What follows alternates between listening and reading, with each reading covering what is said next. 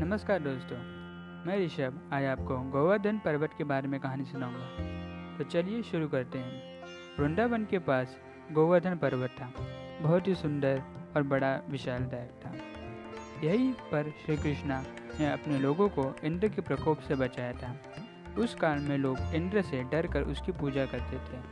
कृष्णा ने उसे डर को मिटाने के लिए एक खेल खेला। उन्होंने इंद्र की पूजा न करके इस गोवर्धन पर्वत की पूजा की जाए, यह बताया। कृष्णा ने उनसे डर को बाहर निकाला और सिर्फ़ परमेश्वर के प्रति प्रार्थना करने के लिए शिक्षा दी।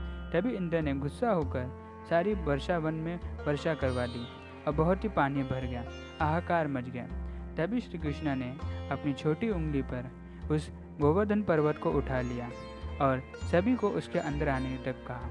सात दिन तक ये वर्षा चल रही थी। और पानी ही पानी हर जगह था। तभी कृष्णा ने अपने बल से उस पर्वत को उठाकर सबको बचा लिया था। नंद, इंद्र की पूजा का उत्सव मनाया करते थे, पर तभी उन्होंने भी छोड़ दिया। श्री कृष्णा ने इसको बंद करवा कर कार्तिक मास में अन्नकूट के वत्स में आरंभ करवाया, गोवर्धन पूजा। दोस्तों, यही थी गोवर्धन पर्वत की पूजा। और उनका पर्वत के बारे में। आपको ये कहानी कैसी लगी? हमें लाइक हमें प्लीज़ लाइक शेयर और सब्सक्राइब ज़रूर करना।